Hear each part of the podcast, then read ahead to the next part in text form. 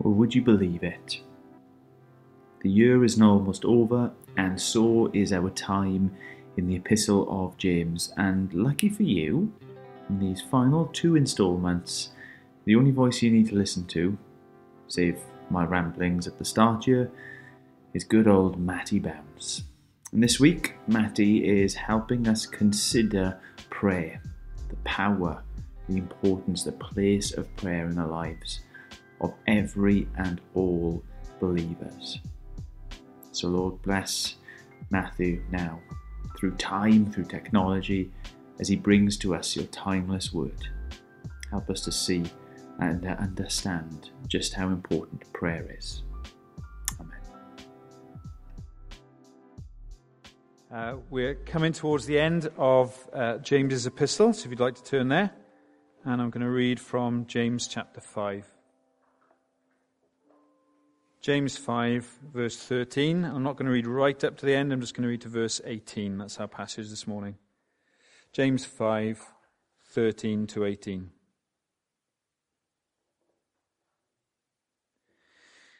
Is anyone among you in trouble? Let them pray. Is anyone happy? Let them sing songs of praise. Is anyone among you ill? Let them call the elders of the church to pray over them and anoint them with oil in the name of the Lord. And the prayer offered in faith will make the sick person well. The Lord will raise them up. If they have sinned, they will be forgiven. Therefore, confess your sins to each other and pray for each other so that you may be healed. The prayer of a righteous person is powerful and effective. Elijah was a human being, even as we are. He prayed earnestly that it would not rain, and it did not rain on the land for three and a half years. Again he prayed, and the heavens gave rain, and the earth produced its crops. This is the word of God. Amen. So, uh, when someone mentions prayer to you, uh, what comes to mind? When I mention that word prayer to you now, you, you good church people, what is it you think of? What is it you picture? Um, I don't know whether to be honest about this or not, but I, I, know when someone says prayer to me, sometimes what comes into my mind I, I go back uh, some years to my teens uh, as a, a, teen in Mount Pleasant Baptist in Swansea and going along to the Wednesday prayer meeting. And um, there, were, there were some wonderful people of God in that prayer meeting, some wonderful prayers prayed, some of them short, some of them medium length, some of them very, very, very long. And so one of my memories of prayer, unfortunately, and one of the associations in my mind is, I don't know if you did this, or if you still do this maybe in your rooted groups when people are praying. Um, I, along with a lot of the other young people, would be there like this uh, in the pews, and you'd rest your head in your hand like that as you were praying. Always a bad thing to do with a long prayer. Because quite a few times I remember doing this, and uh, as the prayer went on and on, and you'd nod like that and wake up. Yes, clearly guilty consciences in the room, because some of the rest of you can identify with that. That's one of my associations, unfortunately, with prayer when someone says the word prayer. Um, maybe that's one of yours, boredom. And maybe it's routine. And that could either be in a positive way or a negative way. Routine as in growing up as a child, maybe, if you grew up in a home where prayer was believed in, and your parents praying with you, possibly. That's one of my memories of, of prayer, certainly. Prayer at home. That was a good routine. Maybe it can be routine in a negative way. You know, it's the thing you force yourself to do every morning, possibly when you get up before you go to work, you read your Bible and pray. You've got to go through that routine. Maybe it's liturgy, depending on what your background of church is. Written prayers. Uh, some of them wonderful prayers. Maybe prayers in the prayer book that you grew up with. And again, your, your associations there may be positive or negative, but these may be the things that come into your mind. And plenty of other things too, as I mentioned that word prayer. And as James mentions that word prayer in the passage we just read. For how many of us is the immediate association when we hear that word prayer words like power or expectancy or excitement. Are those the first words that spring into your mind when people mention prayer? Getting excited, expecting big things to happen, expecting amazing things to happen. Again, some of this depends on our background, our history, where we were saved, if we're Christians, where we grew up, what churches we've been to. Some of us, maybe that is our immediate association. I'm guessing for a lot of us in this room, because of our church background, those aren't the first things that spring to mind. Things I think we all know which responses we should have. We should think in terms of the power of prayer, and we should think in terms of expecting God to do great things when we pray. We know what it should be, but what's the reality? What actually is it? What's our response to prayer when people mention it and we get, when we get the opportunity to do it? James, in this passage this morning, I, th- I, believe this is the key thing, and you've got to judge as we go through whether this is right. The key thing in the passage you read this morning that James wants his readers to know, wants us to know, is that prayer has power, and that when we pray, we should expect things to happen. I think the phrase at the core of this passage is the last half of verse 16 there in James 5. The prayer of a righteous person is powerful and effective. We're going to use that verse as the key to unlock the passage this morning. I, I, think it gives us the gist of the whole passage that we've read. James tells his readers that the prayer of a righteous person is powerful and effective. So we're going to take that verse and break it down. So let's start with the first bit the prayer of a righteous person. The prayer. I know maybe this is teaching my grandmother to suck eggs, but I think we need to start with basics. What's prayer? What do we mean? Does it have to be a certain form of words? Does it have to be liturgical? Do there have to be certain phrases in there? Does it have to be prayed? Do we have to pray with a certain posture? Does it have to be kneeled down next to the bed or with our head in our hands or whatever it might be? Well, no, of course it's not. Prayer is, in essence, talking with God, talking to our Father. It's praising Him, it's listening to Him as we sit and meditate on His Word, it's asking Him for things, it's conversation with the living God. And James wants this prayer to pervade and invade the individual lives of the Christians he writes to, and to pervade the church life of the churches he writes to. Now, this, this, sometimes when we read James, we can kind of feel like, oh, he's done it again. He's dropped another subject in, and I can't really see how this links with the rest. But when you really reflect on it, you see it really does link wonderfully with what's gone before. Because this section flows from all the other sections in James. What have we been looking at? We've been looking at how they're meant to have a real faith, a living faith, a faith from which works flow, a faith that isn't dead, how can you live a life like that and have a life of living faith through prayer? James has been talking to us about how we live a wise Christian life, how we can be wise Christians. Wisdom means applying the gospel to our everyday lives. How can we do that? Where does the power to do that come from when life is hard? It comes through prayer.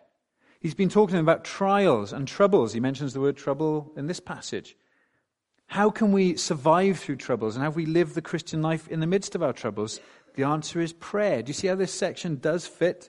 As James starts to draw to a close, it does fit wonderfully with what's gone before. They need to pray. This is James's key point. And, and prayer is meant to pervade, run through everything they do as individuals and as church. In troubles, to start with, start at verse 13. Is anyone among you in trouble?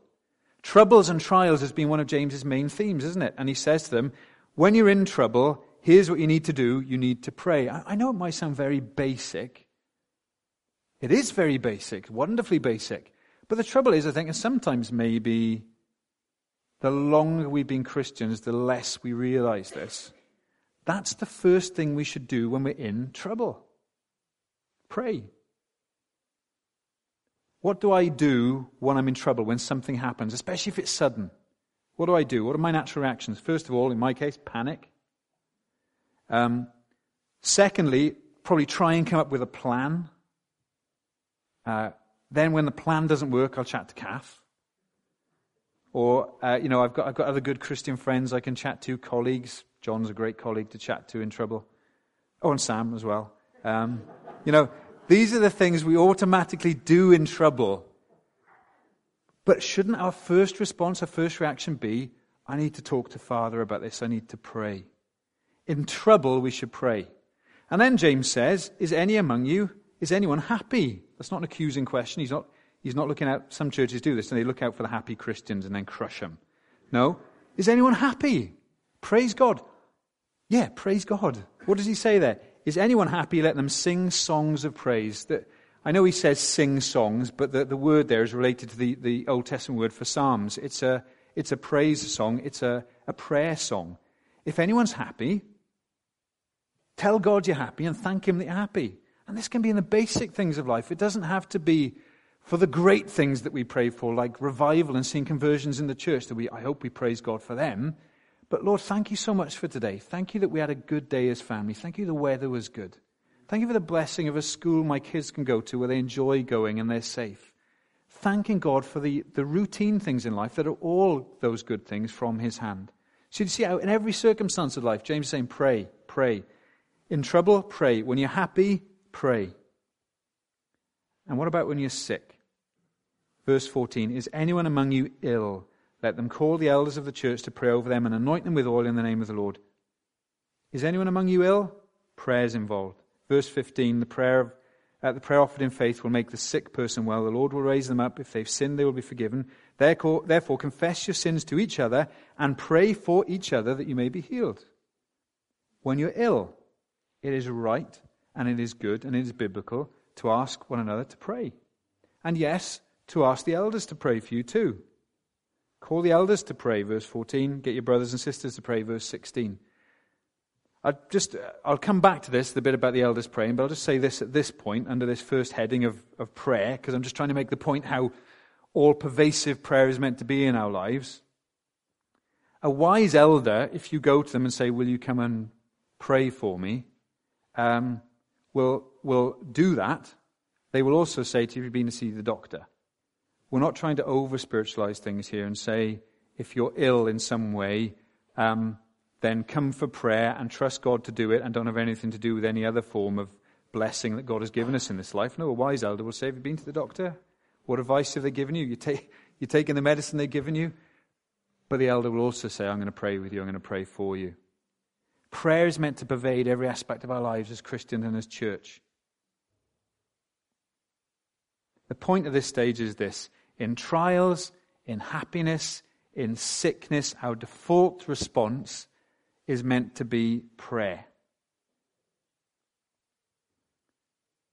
It's in different circumstances, it's in different groups of people as well. Uh, individuals are meant to pray. Anyone among you in trouble? Let them pray. If you're in trouble, pray for yourself. You happy? Sing songs of praise. You ill? Ask the elders to pray for you. Ask your friends to pray for you. It, it applies to the individual, it applies to the church, it applies to the elders. The lifeblood and pulse of the church, as we wrestle with our, just like they did in James's day, with our trials and with our economic woes and with lack of wisdom and with our lack of humility. I know that uh, you know Sam has touched on this recently as well. Our lack of humility and patience as we seek these things, we need to pray the lifeblood of the church, the pulse of the church that's trying to live out a real faith, a wise faith, a faith that shows in works. Everything we've covered so far, the lifeblood and pulse of a church that wants to do those things is prayer.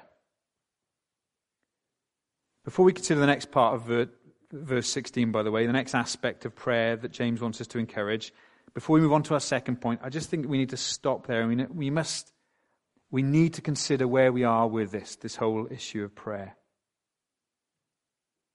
Have we forgotten about prayer and what it is?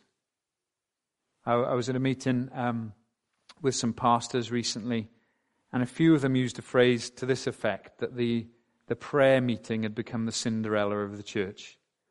Um, I don't mention that I, I, because I've got an agenda about whether it's one big prayer meeting we have or whether we pray in our rooted groups. That's not the issue. But the, some of these guys were saying, you know, that what people in the church want to do least, it seems, is pray together. I think there's some truth to that, isn't there?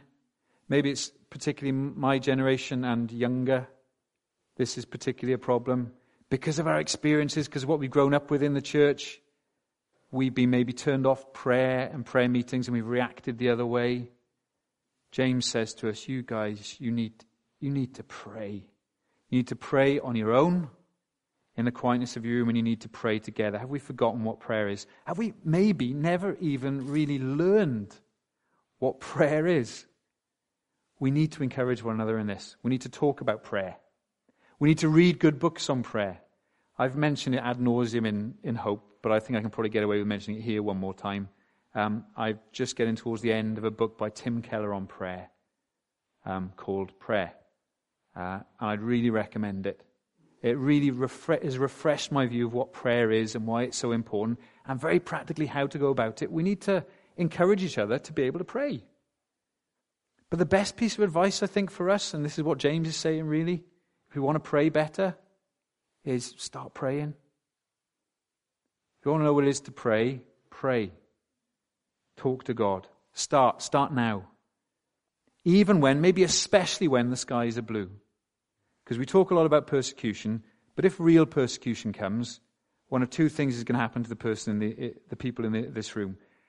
They're either going to leave and walk away from the church and faith because they can't face it, or we're going to be on our knees praying. One or the other. So, how about we learn to pray now while the skies are relatively blue? We need to learn to pray prayer, this is what it is, it pervades every part of life. That's the first part of the verse. The prayer of a righteous person. I'm not going to take it just two words at a time, don't worry. There's just two other headings. That was the first bit, the prayer. And secondly, let's look at the prayer of a righteous person, those next few words. The prayer of a righteous person is what James is talking to us about. But where James is going, and the point I'm going to finish with, is the power of prayer but before we talk about the power of prayer, I think we need to grasp something else about prayer first. That prayer is the talking of a righteous person to God. The prayer of a righteous person is what James is talking about here. And, it, and it's here, I think, that a lot of us stumble straight away. We're okay with the prayer bit.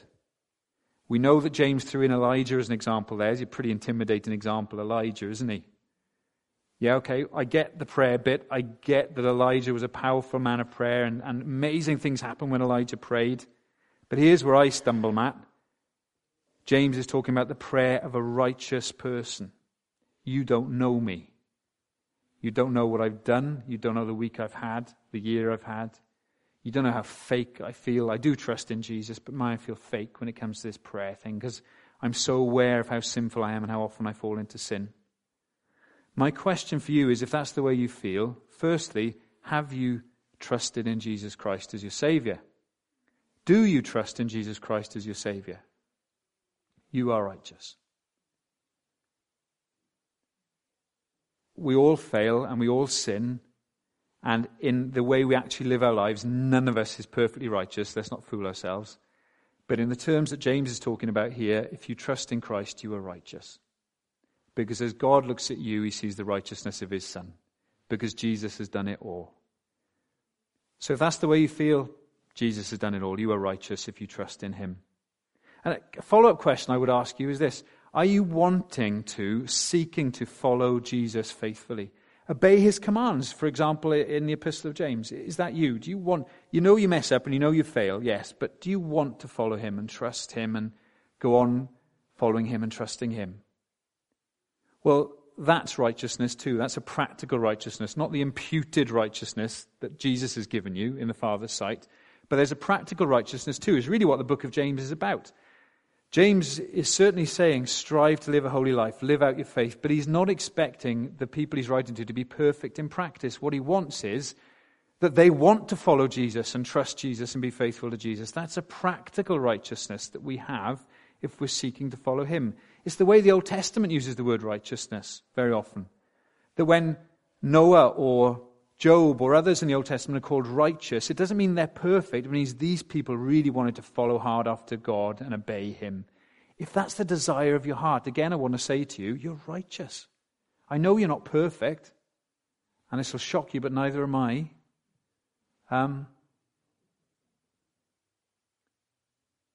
But in those senses, those vital senses, when we come to prayer, we can know we're righteous because we trust in Jesus. So, here's the point James is talking about you when he says, Christian, the prayer of a righteous person is powerful and effective.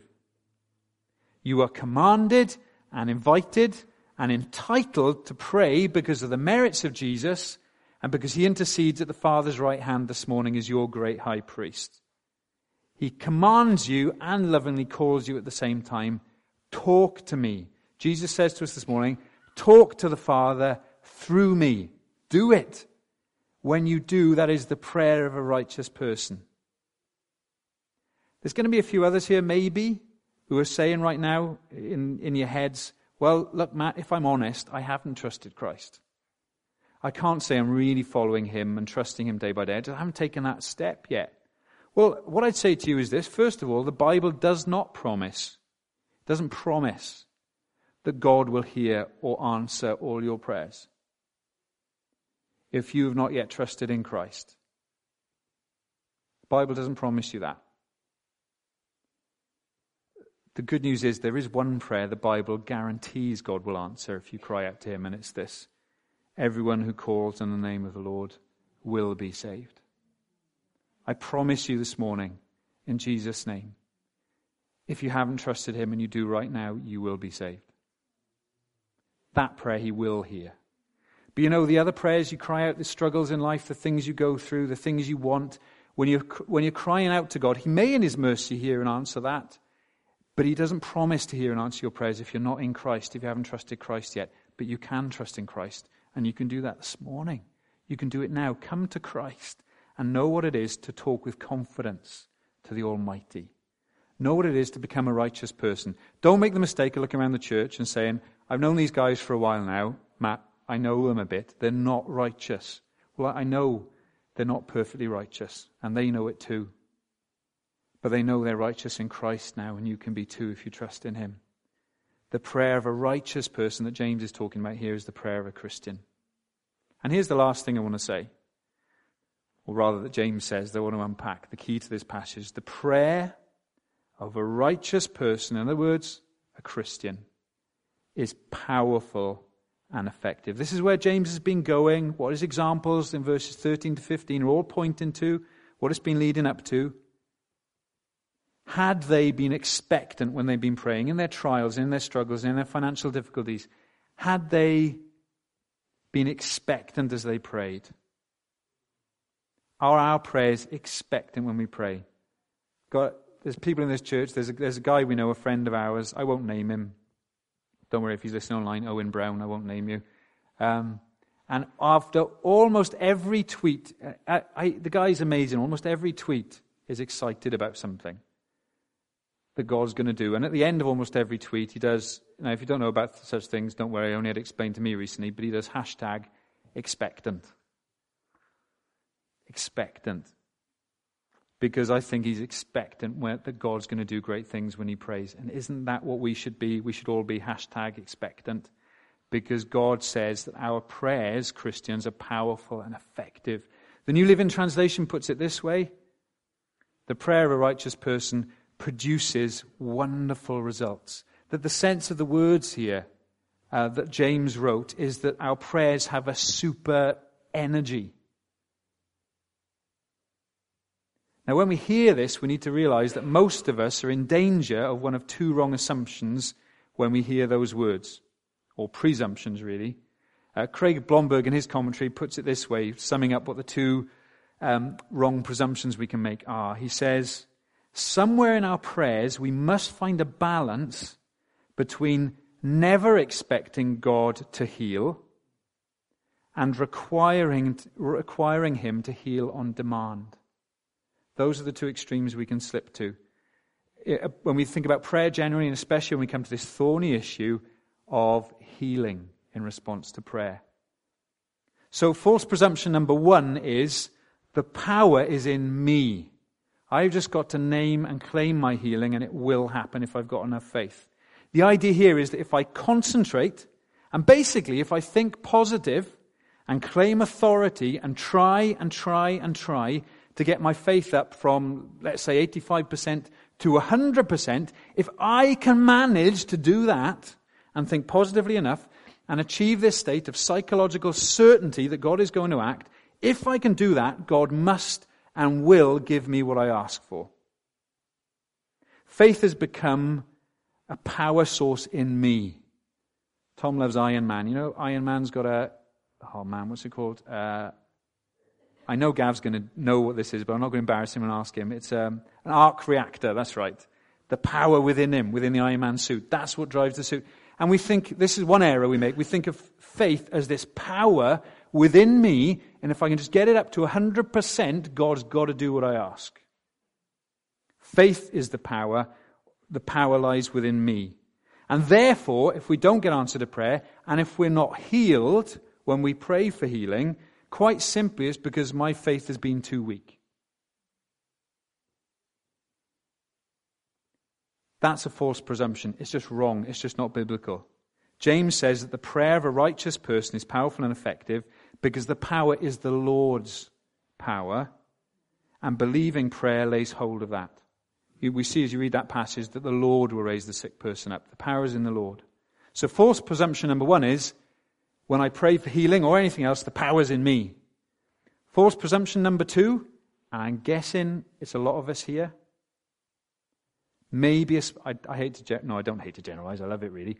Uh, Christians, especially maybe from a non charismatic, non Pentecostal background like me, this is false presumption number two we can slip into.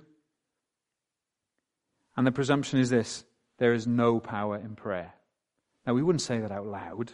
We wouldn't say it out loud at a rooted group. Or maybe we wouldn't, we wouldn't phrase it quite that strongly. We wouldn't say there's no power in prayer. We'd say, well, there's not much power in prayer. I know God's powerful and He does great things, but there's not much power in prayer.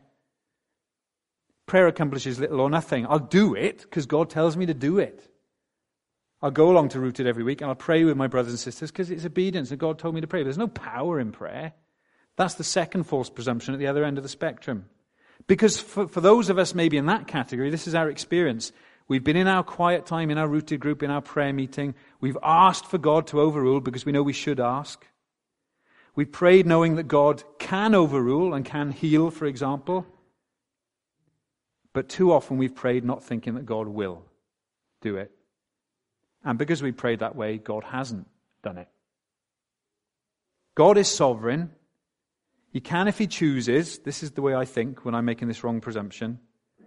And yes, it's the obedient thing to pray, but in actual, actuality, my prayer and the church's prayers doesn't do anything much regarding the trials and the troubles of real life in this fallen world.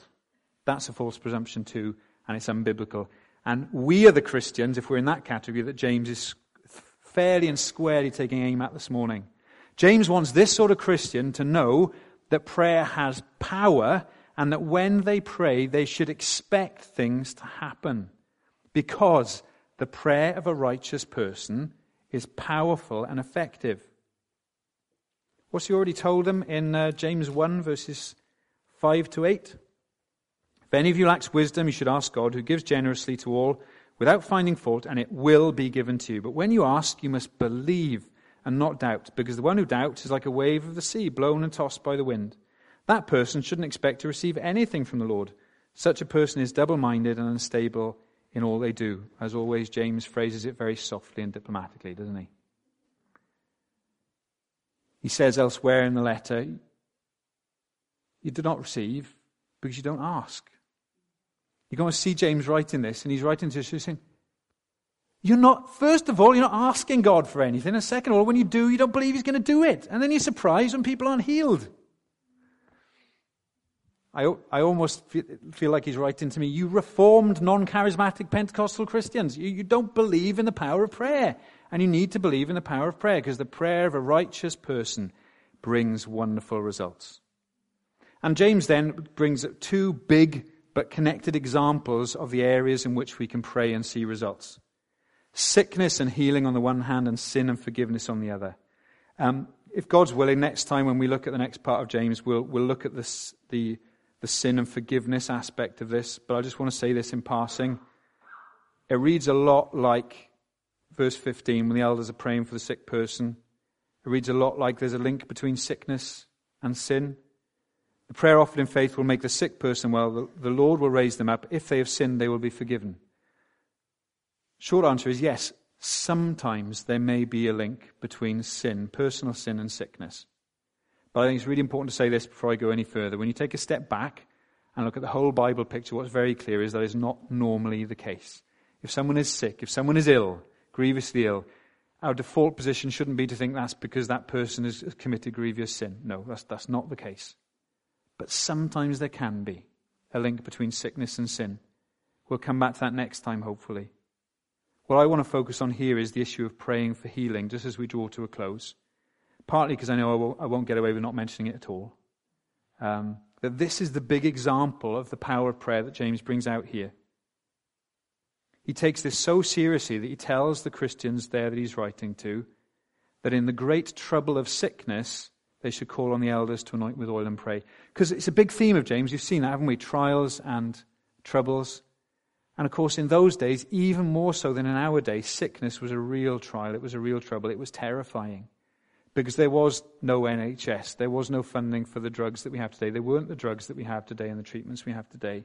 And things that don't bother us killed people in those days regularly. Sickness was a major trouble and a terrifying trial. And he's saying to them, You need to pray when you're sick. Again, he didn't stop them going to the doctor, but he said, Call the elders if you're badly sick and get them to pray for you. I think it's important to make the point this is for quite severe illness of some type or another. Uh, this isn't for the sniffles. Thomas, Thomas Manton, I don't quote him just because he's a Puritan, but because he puts it quite memorably. Thomas Manton put it this way The elders must not be sent for upon every light occasion, as soon as the head or the foot acheth but in such grievous diseases where there is danger and great pain. Christian who's really wrestling in the depths of pain and sickness, you can call on the elders to pray for you and anoint you with oil. There is no power in the oil. The oil is not magical, it's not sacred oil. It's usually oil that's been bought in co op on the way to anoint the person. It's symbolic in some way. James doesn't say how it's symbolic, Possibly symbolic as in setting that person aside, as anointing often did in Bible times, setting them aside to be healed. Possibly it's symbolic of the power of the Holy Spirit, but there's no power in the oil. It's symbolic. It's not medicinal because oil doesn't help with many conditions, maybe some skin conditions, but not much. No, it's, it's symbolic of something. There's no power in the oil. There's no power in the elders. There's no hierarchy in prayer. It's not that if the elders pray for you, you're more likely to get an answer, especially in this church. Um, sorry, sorry. I made eye contact when I said that was a bit harsh, wasn't it? I included myself in that. There's no hierarchy in prayer. It's not that if you call the elders to pray for you, God's more likely to answer because it's the elders who pray for you. No. But this is what God tells us to do, and part of the shepherding role of an elder is to pray for the sick. And yes, if they ask for it, to pray for them and anoint them with oil, symbolic of the Lord's power to heal. And because James has confidence in God's power to answer prayer, he uses very strong language here. He says, The prayer offered in faith will make the sick person well. The Lord will raise them up. If they have sinned, they will be forgiven. Right, we could spend all day on this, but I'm just going to say a few things about this, and you can tackle me about it over coffee if you, if you disagree. I think what's been talked about here, it doesn't come through in my uh, up to date version of the NIV, but the James is talking here about the prayer of faith. That the prayer of faith is going that little bit beyond just our everyday prayers in faith that God will do things, that God will often answer positively. It's something special that happens, for example, when the elders pray for healing for a person in the congregation. Various commentators try and say this, but the commentator who helped me the most is a guy called Dan Doriani. He was a college professor, I think he still is, but he's also practiced as a, as a pastor and been an elder in a church. He talks about this occasion where he said to a friend of his who'd been ill for some time, Well, you know, in this church, if you ask, the elders will come and anoint you with oil and pray for you. And then to his surprise, his friend said a few weeks later, Actually, yeah, I would like the elders to come. And Doriani said, oh, oh, okay, right. So he got the elders to get, go into this guy's house. It was something to do with his heart. Um, they got him to kneel, they laid hands on him, all the elders, they anointed him with oil, and they prayed for him. Because Doriani, because it was his idea, they'd said to him, Right, you can close in prayer. And he's standing there praying. Read the commentary if you want this properly. I'm, I'm paraphrasing. They're, they're standing there praying for this guy. And Doriani's there thinking, Well, I'm doing this in obedience, but I'm not convinced much is going to happen. And then as it gets to Dan Doriani's turn to pray, he said it was as if his heart and his hands were burning. And he felt convinced, utterly convinced at that moment, that God was going to heal his friend. To the point that he felt, we shouldn't be praying that God will heal him because I know God's healed him. He didn't say a word to his friend. Four days later, his friend um, uh, challenged him to a race up some stairs and ran up to the top of the stairs, and he wasn't even out of breath. He'd been healed. And I think what Dan Doriani, the point he's trying to make there is that when we pray in obedient faith and trust God, Sometimes, often, he's going to answer positively and he's going to knock our socks off. Not always, but sometimes he will. But sometimes there's something that happens called the prayer of faith, maybe linked to the gift of faith in, in 1 Corinthians, where when we're praying for someone, we become so convinced they're going to be healed that we, that they, we just know they're going to be healed. That the prayer of faith is something that God gives, a special measure of faith as we're praying for healing for a, for a beloved brother or sister. But, you know, that's never going to happen if we're not praying in faith. We're just never going to get to that point where God does these miraculous things if we're not praying regularly for each other in faith. Thomas Manton, I quote the Puritan one more time. He puts it this way that the prayer of faith is when the Lord grants the persuasion that he will grant healing. The power to heal, the power to change things is the Lord's, but it is access through believing, expectant prayer. So as I, as I wind up, what are we saying? How do we sum this up, this last point? That the prayer of a righteous person is powerful and effective.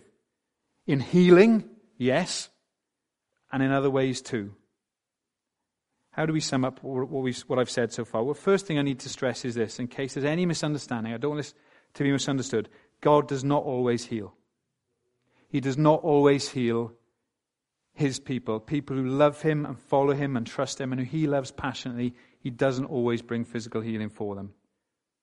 Paul's experience tells us that. He prayed for the thorn in his flesh to be taken away, and God said, No, my grace is sufficient for you. God does not always heal. Our experience tells us that. Not that our experience go, sits above Scripture, but we know our experience tells us this too, that this is what Scripture means. We know people in this room, we've known Christians over the years. Lovely Christian people who passionately love the Lord, and we've prayed for their healing, and God said, has said, No, I'm not going to heal them, I'm taking them home. That's what God sometimes does. God does not always heal.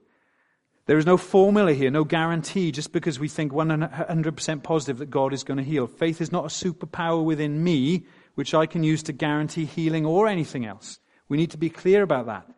But, and here's the big, the big thing that James wants us to get this morning God does graciously respond to praying hearts that believe and don't doubt. He will sometimes grant a special measure of faith, even as we're praying for someone, that wonderful things are going to happen. And some of us, maybe many of us in this room this morning, should expect far more than we do when we pray.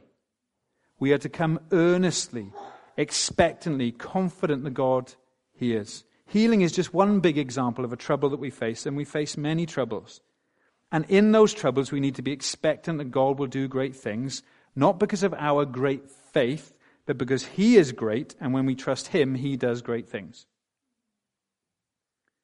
One reason that Elijah's mentioned here, surely, is that his prayers for rain, you can read about in Kings there, his prayers for rain accomplished a great blessing for all the people. There'd been drought, and God sent rain in answer to Elijah's prayers. But what does James say about Elijah? He's a person just like us. He's just like you and me. Read the story of Elijah, you'll see that. Defeatist, depressed, struggling at times. Powerful personality, but boy, did he struggle sometimes. Just like us. He prayed, God sent rain. Believe that your prayers are effective, Christians, is what James is saying. The big message is this God will respond to, He will hear, He will use our prayers. They are powerful and effective in His loving sovereignty, and He is utterly sovereign. Our prayers do things, they do great things. Do we believe it? That's the big question. Do we believe it? Do we not see answers to prayer because, James 4, verse 3, we aren't asking? Do we bemoan the fact we don't see many conversions, people come into faith in Christ? We don't see the growth we want to see in the church in Wales. We don't see healing. We don't get the clear guidance we want. We don't get help and wisdom in, in our troubles and trials. Is it because we're just not praying and not praying in faith? Uh, one of the pastors I was chatting to recently in this group of pastors, he, he shared a few lovely stories. He pastors a, this guy I was chatting to pastors a small church. Um, historically, not been many people there. They've seen a little bit of growth over the years, but not much. And he shared a few wonderful stories about several people who had literally come into the church off the street and said, I want to hear about God What can you tell me about God? And they've come to faith in Jesus Christ. Off the street. No alpha, no food bank, no coffee, cake, and company. They're just coming off the street. So I was saying to him, well, what, what's, what's the X factor? What, why are people coming in off the street now? And this has never happened before. He said, the church just got desperate. And we started to pray. People really started to pray and plead with God and believe against the evidence that God was going to answer prayer. And then these people came in off the street and were saved. We need to rediscover and believe afresh the power of a, so the prayer of a righteous person is powerful and effective. We need to encourage and train and teach ourselves and each other into the habit of regular, pervasive, righteous prayer. And we can be confident that the sovereign God uses prayers like those to accomplish his purposes and to do wonderful things. Do you want to see wonderful things happen? I think one of the dangers with Ammanford Church is, well, a few of the dangers, if I can mention these, as I, I'm going off notes and I had said I was going to finish, and I? Two dangers I see with Ammanford Church. Firstly, it's warm and it's welcoming and people like coming. Uh, and secondly, the church has been growing the last several years. Big dangers. Because we're not desperate. Because it's happening, so we're relaxed. And maybe that's why some of us, we don't pray as we should. We need to pray because our prayers are righteous and they're effective, they're powerful in Christ. And when we pray, wonderful things will happen. So I'll just pray now as, uh, as Rodri and the others come back up.